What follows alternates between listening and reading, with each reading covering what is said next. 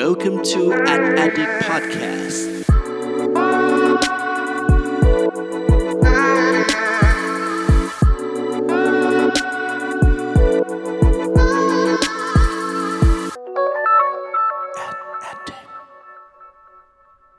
สวัสดีครับ ขอต้อนรับเข้าสู่ a d d i c t Podcast ตอนที่ 17 กับผม เพิร์ดพงปิติผาสุกยืดครับ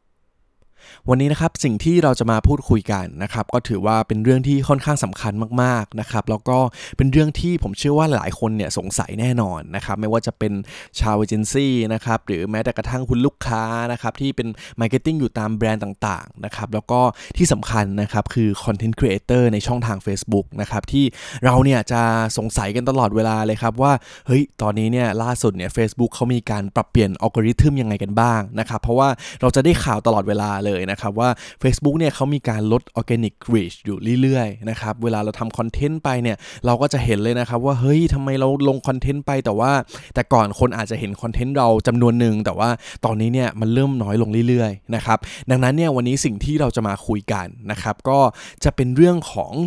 รูปแบบคอนเทนต์นะครับที่ตอนนี้เนี่ย Facebook กำลังให้ความสำคัญในการแสดงผลหน้าฟีดนะครับ ซึ่งจริงๆ แล้วเนี่ยแอดดิกก็ได้มีการทำบทความในเว็บไซต์ แล้วก็มีเขียนคอนเทนต์ลงไปใน Facebook แล้วนะครับ แต่ว่าสำหรับผมเนี่ยเชื่อว่าเดี๋ยววันนี้เราลองมาเล่าผ่านทางพอดแคสต์กันบ้างดีกว่านะครับ เพราะว่าในบทความนะครับอาจจะมีรายละเอียดที่ ไม่ได้ยกตัวอย่างให้ชัดเจนแบบโอ้โหเห็นภาพเลยนะครับดังนั้นเนี่ยคิดว่าถ้าสมมติว่าได้มีโอกาสมาเล่าแบบนี้เนี่ยคงเห็นภาพแล้วก็เข้าใจกันชัดเจนมากยิ่งขึ้นนะครับดังนั้นนะครับวันนี้สิ่งที่เราจะพูดคุยกันนะครับก็จะเป็นเรื่องของ 7 รูปแบบคอนเทนต์ที่ Facebook ให้ความสำคัญในการแสดงผลหน้าฟีดนั่นเองครับ สำหรับคอนเทนต์รูปแบบแรกนะครับก็คือคอนเทนต์ที่มีการพูดคุยกันนะครับหรือว่าเกิด interaction หรือ conversation นั่นเอง นะครับ โดยที่ Facebook นะครับเขาจะดูว่าคอนเทนต์ไหนเนี่ยที่มีการคอมเมนต์เยอะๆ พูดคุยกันเยอะๆนะครับแสดงว่าคอนเทนต์นั้นเนี่ยต้องมีคุณภาพนะครับแล้วเขาก็จะมีการแสดงผลที่ดีมากกว่าเดิมยิ่งขึ้นนะครับดังนั้นถ้ามองในมุมของคนที่ทำคอนเทนต์นะครับไม่ว่าจะเป็นแบรนด์หรือว่า content creator ต่างๆนะครับถ้าสมมติว่าเวลาเราลงคอนเทนต์ไปแล้วนะครับทริคหนึ่งนะครับก็คือสมมติว่ามีคนมาคอมเมนต์ใต้คอนเทนต์เราปั๊บเราเนี่ยควรเข้าไปตอบนะครับไปพูดคุยกับเขานะครับไม่ว่าจะเป็นแอดมินหรืออะไรก็ตามนะครับเข้าไปตอบได้เลยนะครับแล้วสิ่งเหล่านี้นี่แหละก็จะทำให้ Facebook เนี่ยมองว่าคอนเทนต์นี้เนี่ยมี conversation มี interaction นะครับแล้วก็ถือว่าเป็นคอนเทนต์ที่มีคุณภาพและทำให้อยากจะเพิ่ม reach ให้มันมากขึ้นนั่นเอง นะครับแต่ว่าก็ต้องเตือนไว้ก่อนเหมือนกันนะครับไม่ใช่ว่าทุกคอนเทนต์ของเรานะฮะสมมุติไม่มีใครเม้นอะไรเลย เราก็เข้าไปเหมือนแบบเป็นเป็นบั๊กเป็นบอทนะฮะเข้าไปโอ้ยปักหมุดปักหมุดจุดอะไรอย่างนั้นเนี่ยไม่ได้ช่วยนะครับอย่างนั้นเนี่ยยิ่งสแปมหนักกว่าเดิมนะครับก็จะยิ่งลด reach มากกว่าเดิมนั่นเองนะครับดังนั้นเนี่ยคอนเทนต์รูปแบบแรกนะครับสรุปอีกทีก็คือคอนเทนต์ที่เกิดการพูดคุยกันมี interaction หรือว่า conversation นั่นเองครับ สำหรับคอนเทนต์รูปแบบที่2นะครับก็คือคอนเทนต์ที่มาจากกลุ่มนะครับหรือว่ากลุ่มใน Facebook นั่นเองนะครับ ถ้าหากใครที่ติดตามข่าวสารอัปเดตของ Facebook นะครับอย่างในช่วงเดือนที่แล้วเนี่ยในงาน F8 นะครับพี่มาร์คแล้วก็ทีมเนี่ยมาบอกชัดเจนเลยนะครับว่าในอนาคตนะครับ Facebook เนี่ยเราจะมีหัวใจสำคัญก็คือกลุ่มนะครับโดยที่เวลาเราเข้าแอปมาในอนาคตนะฮะกดเข้ามาปั๊บจะเจอกลุ่มเนี่ยเป็นฟีเจอร์แรกเลยด้วยซ้ำนะครับเพราะว่าเขาต้องการ build เรื่อง community เรื่องอะไรต่างๆ ที่มันเป็นประโยชน์ต่อผู้ใช้งานมากยิ่งขึ้นนั่นเองนะครับดังนั้นเนี่ยตอนนี้เนี่ยถ้าหากว่าเพจไหนมีกลุ่มของตัวเองนะครับแล้วมีคอนเทนต์ลงในกลุ่มนะครับจะเห็นเลยว่าคอนเทนต์ที่อยู่ในกลุ่มเหล่านั้นนะครับจะแสดงผลค่อนข้างดีกว่าลงในเพจซะด้วยซ้ำนะครับดังนั้นนะครับใครที่ทำเพจอยู่นะตอนนี้แล้วยังไม่มีกลุ่มนะครับก็แนะนำนะครับว่าควรเริ่มสร้างกันไว้ได้แล้วนะครับสำหรับกลุ่มนะครับเพื่อเป็นช่องทางหนึ่งนะครับในการสื่อสารนะครับที่น่าจะสำคัญมาก ๆ ในอนาคตเลยทีเดียวนะครับแต่ว่าอีกอย่างหนึ่งนะครับตอนนี้เนี่ยเราจะเห็นเลยว่าภายในกลุ่มเองนะครับก็มีฟีเจอร์เล็กๆ น้อยๆนะครับที่พัฒนามาค่อนข้างล้ำเหมือนกันนะครับอย่างล่าสุดนี้นะครับช่วงไม่นานมานี้เลยนะครับคือตอนนี้เนี่ยถ้าสมมติว่าเราไปโพสต์แคปชั่นอะไรต่างๆ โพสต์คอนเทนต์ต่างๆ ในกลุ่มเนี่ยมันจะสามารถจัดเรียงนะครับเหมือนเราเขียนบทความเราจัดเรียงแบบตัวอักษรใหญ่เล็ก วางเป็นหัวข้อเป็นอะไรอย่างเงี้ยเนี่ยได้เลยด้วยนะครับดังนั้นแนะนำนะครับว่าถ้าใครยังไม่มีกลุ่มรีบไปสร้างกลุ่มซะนะครับเพราะว่าคอนเทนต์รูปแบบที่ 2 นี้นะครับก็คือคอนเทนต์ที่มาจากกลุ่มนั่นเเองครับสำหรับคอนเทนต์รูปแบบที่3นะครับก็คือคอนเทนต์ในรูปแบบไลฟ์นะครับหรือว่า Live Video นั่นเองนะครับ จริงๆ แล้วเนี่ยถ้าพูดถึงไลฟ์เนี่ยก็ไม่ใช่คอนเทนต์อะไรที่มาใหม่นะครับก็มีมายาวนานแล้วนะครับแต่ว่าเป็นคอนเทนต์รูปแบบหนึ่งที่สามารถสร้าง engagement ได้ค่อนข้างสูงมากสำหรับคนไทยนะฮะย้ำว่าสำหรับคนไทยเลยนะครับเพราะว่าจากสถิติที่ทาง Facebook ได้รวบรวมนะครับจะเห็นเลยว่าคนไทยเนี่ยเวลาถ้าสมมติว่ามีการไลฟ์ขึ้นมานะครับคนไทยเนี่ยเรามักจะเข้าไป engage เข้าไปคอมเมนต์เข้าไปแชร์ต่างๆเนี่ยมันมีสถิติสูงมากนะครับกว่าโพสต์ปกติกว่า 10 เท่าเลยทีเดียวนะครับ ดังนั้นเนี่ยก็แนะนำนะครับสำหรับใครที่เป็น content creator ลงใน Facebook เป็นแบรนด์ต่างๆ หรืออะไรต่างๆนะครับ ถ้าสมมติว่าเรามีเพจของตัวเองอยู่แล้วนะครับ อาจจะลองทำคอนเทนต์ไลฟ์กันบ้างก็ได้นะครับ ซึ่งล่าสุดนี้นะครับก็มีฟีเจอร์ใหม่ด้วยนะครับ ก็คือ Live with นะครับ ก็คือการที่เปิดโอกาสให้สมมติว่าแต่ก่อนเนี่ยเราอาจจะต้องไลฟ์อยู่คนเดียวนะครับ แต่ณตอนนี้เนี่ยเราสามารถไลฟ์กับช่องทางอื่นๆ อย่างเพจอื่น ๆ ได้ด้วยนะครับ ดังนั้นก็อาจจะเป็นโอกาสในการสร้างไอเดียใหม่ ๆ ได้เหมือนกันนะครับ สรุปนะครับคอนเทนต์รูปแบบที่ 3 ก็คือคอนเทนต์ในรูปแบบไลฟ์หรือ Live Video นั่นเองครับและคอนเทนต์ในรูปแบบที่4นะครับก็คือคอนเทนต์ในรูปแบบของ Premiere นะครับ Premiere นี้นะครับก็เป็นอีกรูปแบบหนึ่งแล้วก็เป็นทางเลือกหนึ่งสำหรับคนที่เป็น content creator แต่ว่าอาจจะไม่ชอบการไลฟ์นะครับ เพราะว่าเฮ้ยเราอาจจะเขินกล้องนะครับ พูดสดและอาจจะมีการผิดบ้างนะครับ ดังนั้นเนี่ยก็สามารถทำเป็นวิดีโอขึ้นมาได้นะครับ ที่อาจจะมีการตัดต่อทำอะไรต่างๆ ไว้เรียบร้อยแล้วนะครับ โดยที่หลักๆนะครับหลักการทำงานของพรีเมียร์เนี่ยก็คือเราสามารถตั้งค่าเตือนแฟนๆของเราได้นะครับว่า เฮ้ย เดี๋ยวช่วงเวลานี้นะครับ ฉันจะมีการปล่อยคลิปวิดีโอนี้เป็นครั้งแรกนะครับ ก็ถ้าสมมติว่าใครสนใจเนี่ยก็สามารถเตรียมติดตามดูพรีเมียร์นี้กันได้นะครับถ้าสมมติว่าใครอยู่ในช่องทาง YouTube อาจจะคุ้นเคยกันค่อนข้างมากหน่อยนะครับ เพราะว่าอยู่จริงๆ YouTube ก็ทำมาสักพักหนึ่งแล้วนะครับแต่ว่าตอนนี้นะครับ Facebook ต้องบอกเลยว่ากำลังดันเรื่องพรีเมียร์นี้มาก ๆเหมือนกันนะครับไม่แพ้เรื่องไลฟ์เรื่องอะไรต่างๆเลยนะครับเพราะว่าเขาดันยังไงครับเพราะว่าตอนนี้เนี่ยถ้าสมมติว่าเราเนี่ยอยากจะเปิดพรีเมียร์วิดีโอของเราเนี่ยเขาจะส่ง notification ไปให้แฟนของเราเกือบทุกคนเลยฮะคือแบบส่งไปให้เยอะมากทั้งทั้งที่ปกติเนี่ยกว่าที่เราจะทำคอนเทนต์นึงให้คนเหล่านั้นเนี่ยเห็นหรือต่างๆเนี่ยก็ยากมากใช่ไหมครับเพราะว่า reach มันจะต่ำมาก แต่ว่าถ้าสมมติว่าเราส่งแจ้งเตือนว่าฉันจะมี Premiere นี้นะปังมันก็จะส่งไปหาแฟนๆของเราเนี่ยค่อนข้างเยอะเลยทีเดียวนะครับ ดังนั้นนะครับก็เป็นอีกรูปแบบหนึ่งนะครับของคอนเทนต์ก็คือ Premiere นะครับที่หลายๆคนอาจจะลองทำกันดูบ้างก็ได้ครับสำหรับรูปแบบคอนเทนต์แบบที่ 5 นะครับ ก็คือคอนเทนต์ในลักษณะของวิดีโอใน Watch และ Watch Party นะครับ หลายคนอาจสงสัยนะครับว่า เฮ้ย วิดีโออะเข้าใจแต่ว่า watch และ watch party เนี่ยคืออะไรนะครับ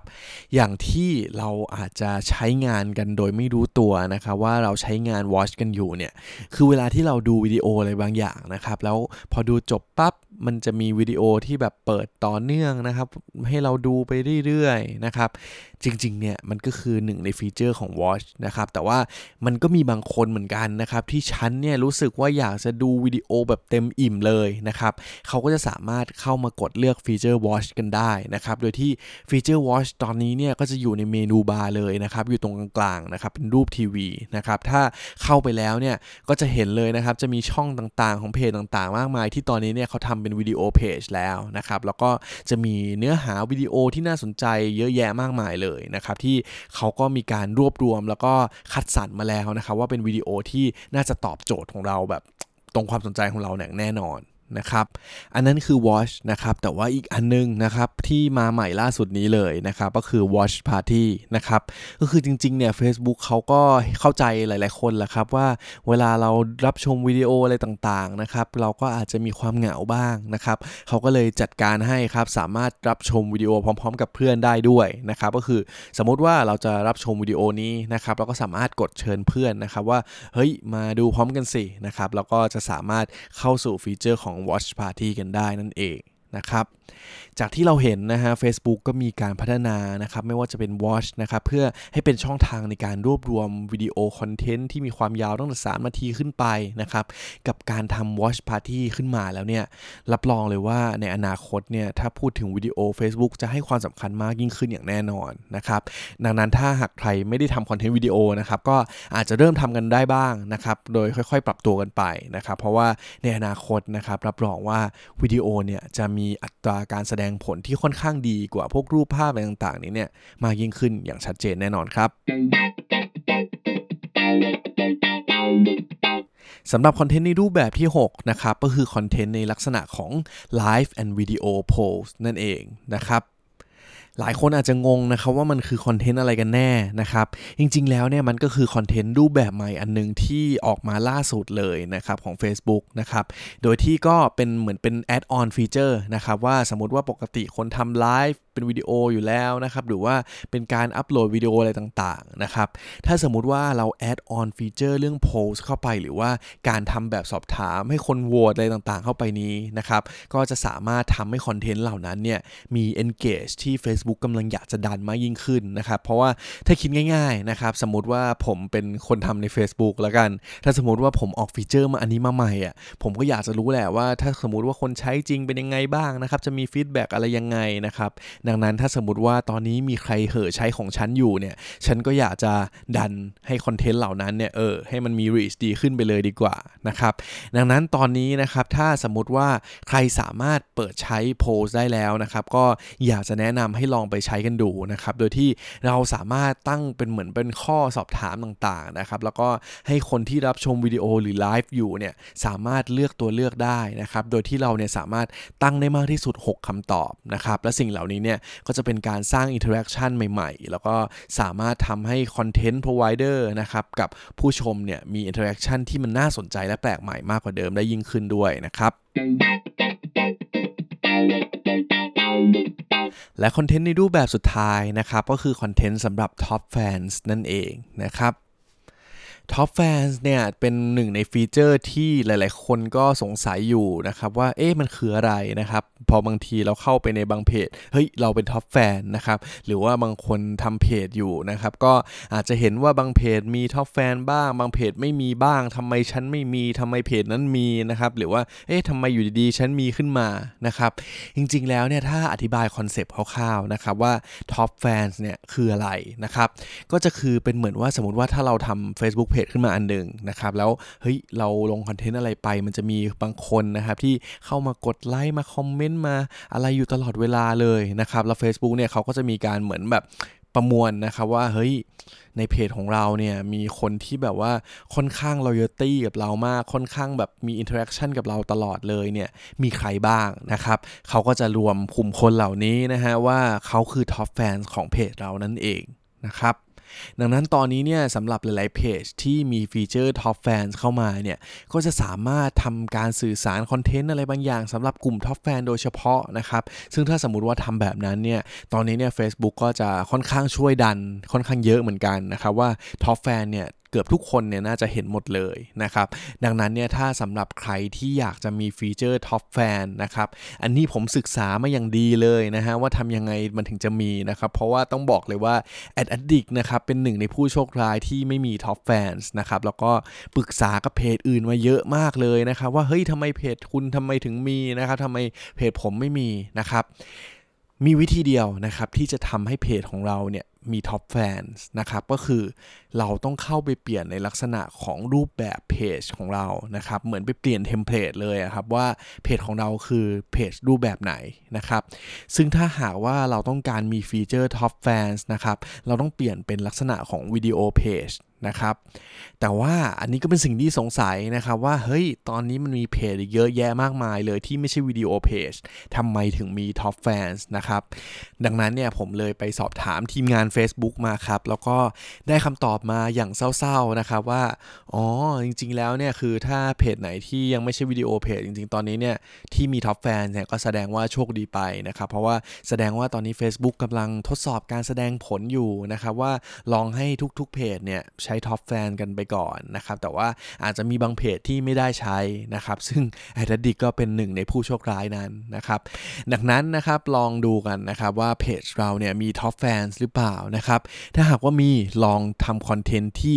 คุยกับเขาโดยเฉพาะเลยนะครับ แล้วเราอาจจะมี engagement มีอัตราการ reach ต่างๆ ที่มันมีประสิทธิภาพมากยิ่งขึ้นกว่าเดิมแน่นอนครับ และนี่คือทั้งหมดของ 7 รูปแบบคอนเทนต์นะครับที่ Facebook กำลังให้ความสำคัญในการแสดงผลหน้าฟีดนั่นเองนะครับสรุปกันสั้นๆอีกรอบนะครับว่า 7 รูปแบบนี้เนี่ยมีอะไรกันบ้างนะครับ อย่างแรกนะครับก็คือคอนเทนต์ที่มีการพูดคุยกันนะครับเกิด interaction หรือว่าเกิด conversation กันในคอมเมนต์ต่างๆ นั่นเองครับ